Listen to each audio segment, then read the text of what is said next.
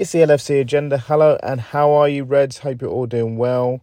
We are back again for another pod, and again, reporting really good news in terms of the performance of the team. Two more victories since we last caught you guys, and both of them in the cups. So there's been no league action for a while. We've had Mohamed Salah and Endo go off to their respective competitions. AFCON started, uh, Asian Cup, and there's a bit of a winter break as well, which I didn't really understand. I think most teams get 10 days off or 11 days off uh, one week and then it swaps the next week. It's all very confusing. But the upshot of it is that Liverpool have had no league games since we last came to you. And um, they've kept things rolling in the other cup competitions, which is great to see, especially with all the absences. Two games to get into the FA Cup tie against Arsenal and the first leg of the League Cup semi final, or the EFL Cup as it's known. So Liverpool on the verge of uh, progression to their first final, at least of the season, which is really good. So let's start off with that game, as it was the most recent. That was on Thursday the 10th. Fulham coming to Anfield for the first leg. Liverpool again missing a whole host of players. Virgil van Dijk returning to the lineup, but bad news of Trent Alexander Arnold. Pep Lijnders informing us that he's going to be away for around three weeks. I think we can call it a month, so he might not even make it back for the Arsenal game, which would be not good news for us. However, let's uh, see where we're at with that one closer to the time. Anyway, so lined up with Conor Bradley in that right back position in the absence of Trent Alexander Arnold. He'd come on in the Arsenal game uh, prior to that, putting a really good performance, really sturdy, rugged, uh, defensively minded.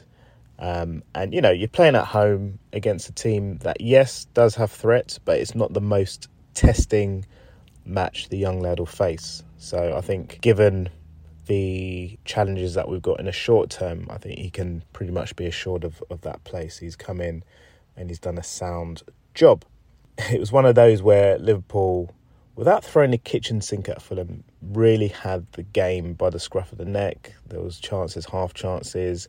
They didn't really look at their fluent best, but they had enough possession and control of the match to make you think that, in likelihood, they would go on to score first and maybe get a couple. But it didn't pan out that way. And when you don't, you don't make the most of your advantage in terms of possession and control of the match.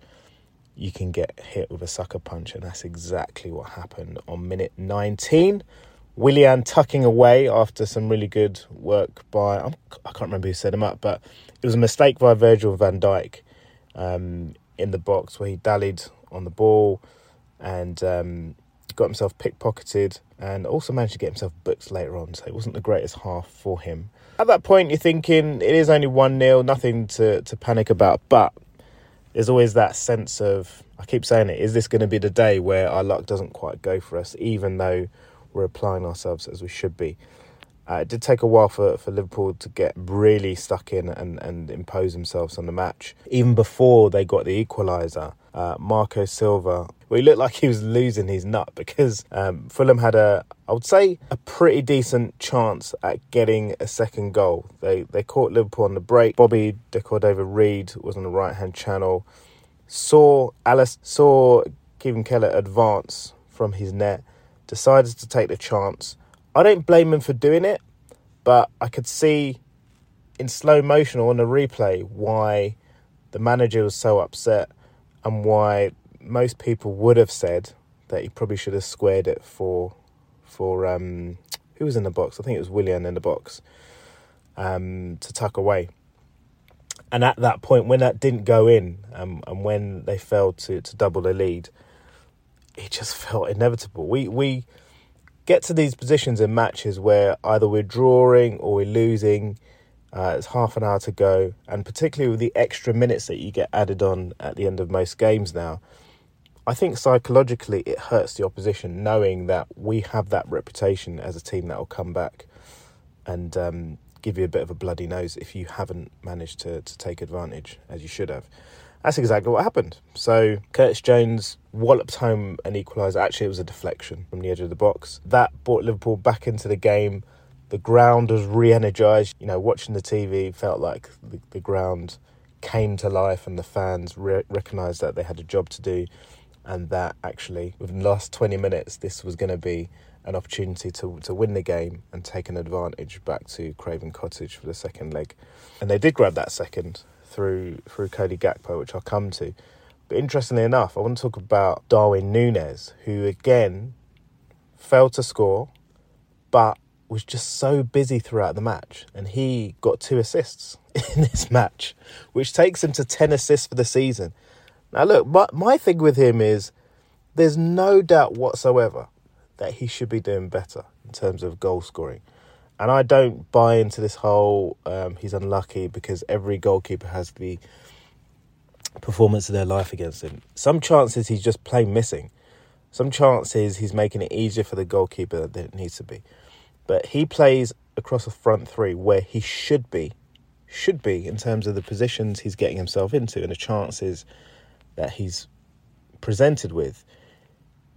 Easily be hitting between 18 and 20 goals for this season. He's not close to that so far. So he does have to improve in that aspect, and there's a big opportunity for him with lots of huge matches, high pressure matches coming up in the weeks uh, ahead and the months ahead for him to really impose himself. And people will look back, if he does that, people will look back on the season and say, actually, can't you remember what all the fuss was about?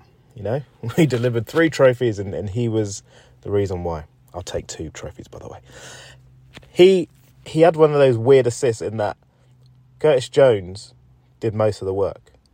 Well, at least Curtis Jones plus a deflection. But one of those where it's, it's an assist by virtue of the fact that he was the last Liverpool player to get a touch before Jones took the shot. And he operated in that left hand channel, which seems to be the sweet spot for him. I don't think he's the one to play as a central striker, if I'm honest. Um, not just in terms of return, but in terms of the movements he makes. I think uh, Jota uh, and Gakpo can do better jobs in that role. And I'll talk a bit about his influence on the Arsenal game um, later on, but he was the reason that Liverpool took the lead as well because he stretched the Fulham defence, whipped the ball into the box. It was a gorgeous first time finish from Gakpo. Just swept it into the corner. The keeper had no opportunity to even see it. Just flashed past him, and um, really smart finish on the Reds. And at that point, they cranked up even further. You thought there was an opportunity for a third goal. Almost came, but it was enough. I'm not going to look back and, and you know be in anguish about the fact that they didn't increase their advantage. Ultimately, we went a goal down. We finish the match 2 1 up, and now we go to Craven Cottage with a brilliant chance to make it to. I think this will be Jurgen Klopp's third League Cup final, right? Because he reached one in the quadruple chasing season and won that one. And we lost to Man City in his first season where he reached two finals. He also reached the Europa League final that season. So this is a great opportunity. I love semi-finals. I'm really excited by the, the, the chance that we've got to reach um, a first final of the season. I hope, I really hope the Reds take it. Um, it's not going to be a straightforward assignment to go to Craven Cottage and get the win. I cannot envisage us going there and you know having things all our own way. They will be doing their utmost to make sure they reach that League Cup final. But you know, ultimately, we've got the better players, better manager, um, better team in form. Oh, sorry, the team in form, and all things should point to us prevailing. But you never know in this game. So, I'm not going to count my chickens, but I'm hugely optimistic for what's to come on that night. I think it's the, the 24th of January. Really looking forward to that.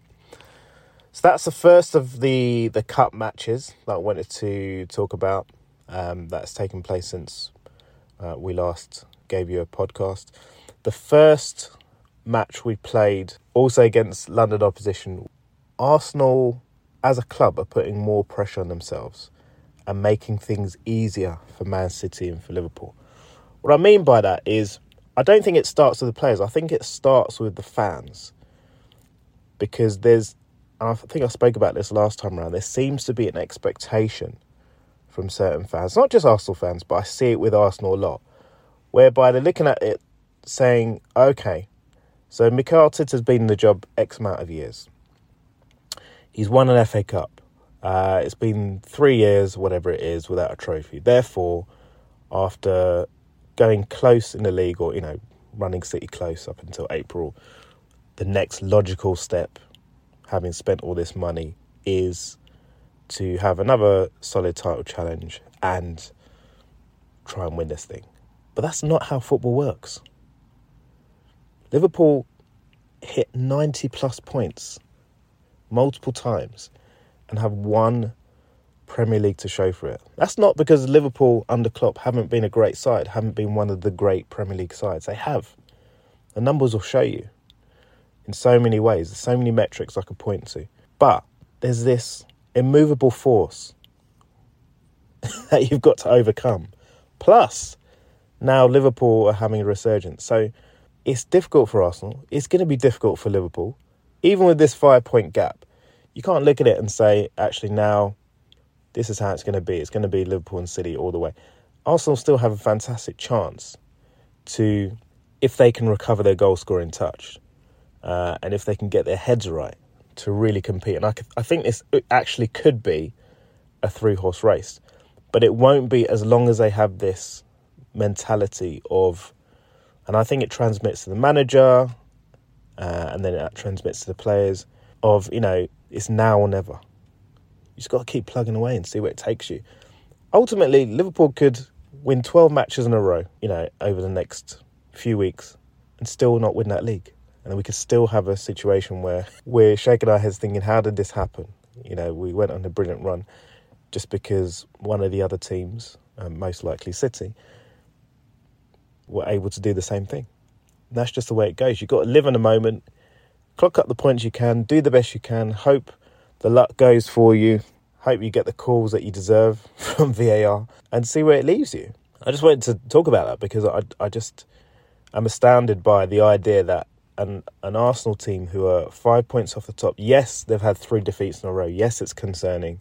100% they have problems in attack. But for some the noise I've been hearing about this manager should be losing his job, um, just doesn't make any sense.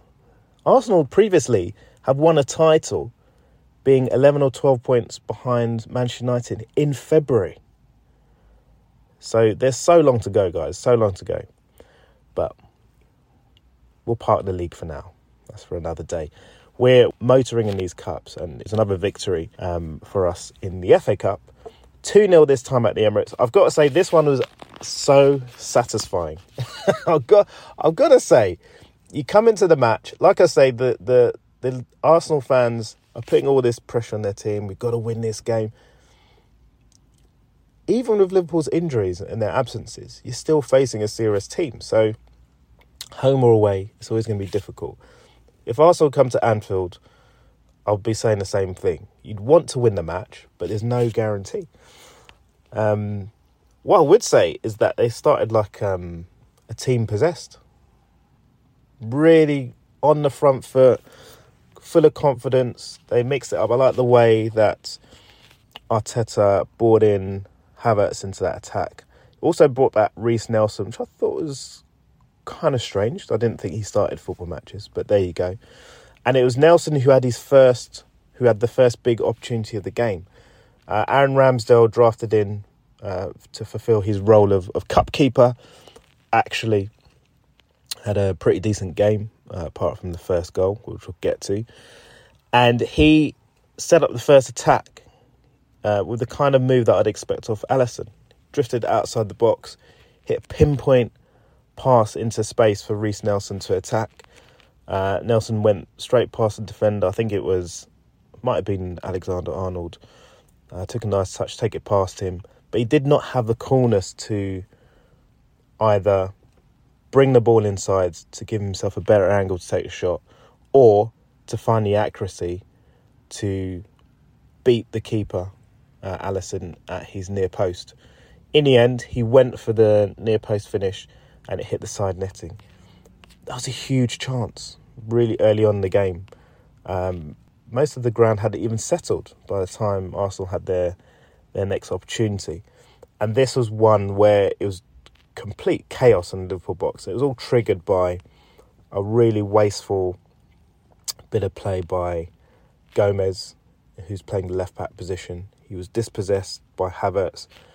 Havertz, again, lots of really good movement. You could see as a forward player what he brings to that front line. Again, the, the killer instinct is lacking, but I thought he had a good game. And in this instance, he drifted into the box, laid it on a plate. Uh, I think it was for Saka. Uh, Konate had a really good block. Ball came out to Odegaard. He smacked it against a bar, and then I can't even remember what happened next. I think Reiss Nelson had the opportunity to to slot it home, uh, and Trent Alexander blocked, and it was just mayhem.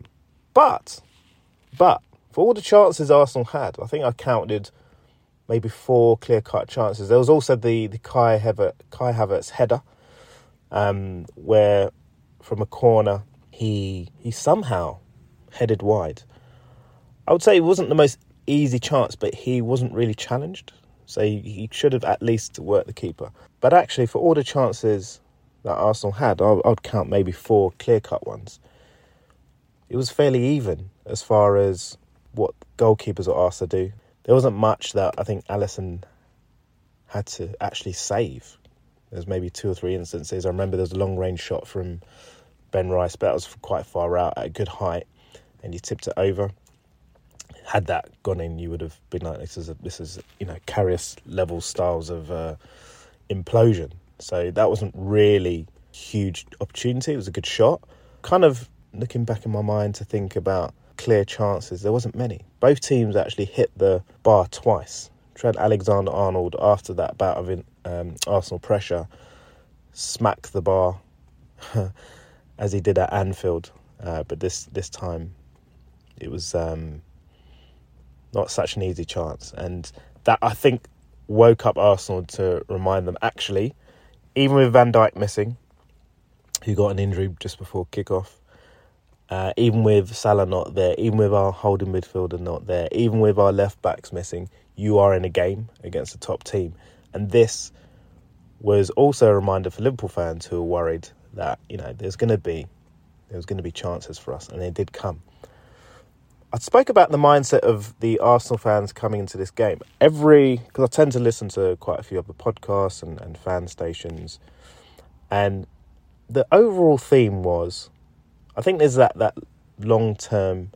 Okay, it's been a while without a trophy. We need to win something. We really need to win something for this season if we can. But overwhelmingly, what was coming across was this is a, a must-win game. I, I I just can't get my head around an FA Cup tie being a must-win game, particularly in the third round against a team that's top of the league. You know, ideally you want to win it, but I think conversely for Liverpool fans, because of the absences, because of the fact that we have already reached a semi-final in a domestic competition and we're motoring along nicely in all competitions, it wasn't a must-win for us. I agree, but I hate, hate going out of any competition. It, the feeling it leaves you the next morning when you're going into work or going about your, your day, it's just something nagging at the back of your mind. And I was more hopeful that we could come and give a good account of ourselves. But yeah, in reality, I'd say if, if we lost, I wouldn't have been in tears about it. But uh, I was hopeful for us to progress, and luckily we did. And I think that really helped us. It helped us to relax. It helped us in those moments where we were under pressure, but were able to come back, knowing that there's not so much riding on it in terms of pressure from the fans or the manager. And I think that was reflected in the celebrations of Klopp at the end of the game. He was he was relieved, but also delighted at what he'd managed to achieve because he had no idea how it'd go. It's definitely a any outcome is possible kind of time. Um, spoke about Nunez in relation to that Fulham game, and again, no goals, but the impact of this guy is that he always occupies the thoughts of defenders. This was the match where all of Liverpool's joy, pretty much, in the second half came down that left hand channel. And the reason for this was because Nunez got himself in positions where he was able to attack the fullbacks, occupy them, open up space for, for Jota, who came on later, who inevitably caused Arsenal all kinds of stress, and really, you know, support the attack down that flank. There was an opportunity for him where I say it was an opportunity, he made it, where he whipped the ball, um, came inside the defender and whipped the ball just past the post of Ramsdale. You could see the keeper was worried by that when he was planted. Um, on another day it goes in, it didn't, but he just kept persevering, kept plugging away. I said all the joy came down that side. Um, there was a Jota header uh, from a corner on that side which hit the bar. Uh, and then there was an opportunity from a free kick, which we scored from, uh, where Trent Alexander Arnold whipped it inside the box. Kiwior fluffed his lines. I think the header that went past Ramsdale could have been avoided. First of all, if Kiwior just had a bit more awareness, imagine if that was Zinchenko. It would probably be hanging effigies of him. And also, Aaron Ramsdale didn't need to come out like that, I didn't think. He would have increased his chances of not conceding had he held his position. Um, but yeah, it's just the, I guess, the, the devilish nature of the ball that was whipped in by Trent um, that set off the panic alarms and ultimately, I think, sucked out the belief from Arsenal that they were going to get anything out of the game there wasn't much to, to look back on for them after that point. And inevitably, when you're pushing, you're chasing the game, it's a cup tie. It's not important um, how many goals you can see at that point. You just want to try and get the equaliser. The space did open up. Uh, again, Nunez drifting down that left hand side, releasing the ball for Jota. Really nice, quick feet. He um, found the space for, for Diaz to run into on the edge of the box. And Diaz, first touch, takes it away, sets himself up nicely for his shot, which if he does if he takes that shot, which lands in the top right hand corner of the goal, if he takes that shot 20 times, I'm pretty sure 18 times it's hitting the bar or it's going over it. The precision and power of it was just gorgeous. And it's one of those ones where it puts the seal on the match uh, it's such a big relief for, for everyone associated with, with the team. Oh, yeah, it's just such a good good feeling when that goal went in. Because even though I didn't feel under pressure, even though I thought we'd see it home, it was just confirmation of you know job done. Uh, move on to the next assignment, and this is what the guys have to keep doing from week to week. They just need to keep ticking off each assignment one by one, seeing where it leaves them. I remember last time we were in a situation where we lost players to, to international tournaments in January. And don't forget, we lost Mane and Salah in the quadruple chasing season. and That was only two years ago. And it does something, I, th- I think, to the mindset and mentality of good players. So that time Jota stepped up. This time, all of the front line are contributing. Jota, Nunez, Gakpo, Diaz have all had decisive moments and contributions um, since since Mo's gone away, and I feel that's going to continue. Now, the question is, can Liverpool actually improve? Because there's still there's still issues that they're facing. Defensively, even though the record is sound, you know they are contending or have been contending with with absences, with the left backs, with Van Dijk. Um, now with Trent missing, that's a new dynamic you're going to have to deal with. And I think they can do it. I, I really like the look of Conor Bradley. I did mention him with regards to the Fulham game, how he came and slotted in was pretty much unnoticed in a good way. Um, he came on in the second half uh, alongside Clark, and Arsenal found that they had more of a an obdurate object to navigate and get past because there was one moment where Trent was done by Martinelli, where he pushes the ball past him um, and when Clark came on, he just seemed a lot more solid. It freed Trent to to push himself up into uh, those more threatening positions in midfield. And I like the I love the way he drifts across the midfield. He's very much um, that guy now who's our orchestrator. Um, and maybe this will be the opportunity for Bobby Clark, you know, going forward to play more games than maybe he might have. Um, it remains to be seen. I think I'd still start with Trent at right back and, you know, just let him do what he does. I don't like to overthink it with him. He just needs to be on the pitch. But I think Bobby Clark does represent some really good defensive options for us going forward. Um, so the hope is just that the players stay fit and that, as I say, they just keep ticking these games off one by one. Next up for us is Bournemouth at home in the Premier League. It'll be great to get back to league action. Uh, at the time of recording on Sunday, it is Man City who have closed the gap.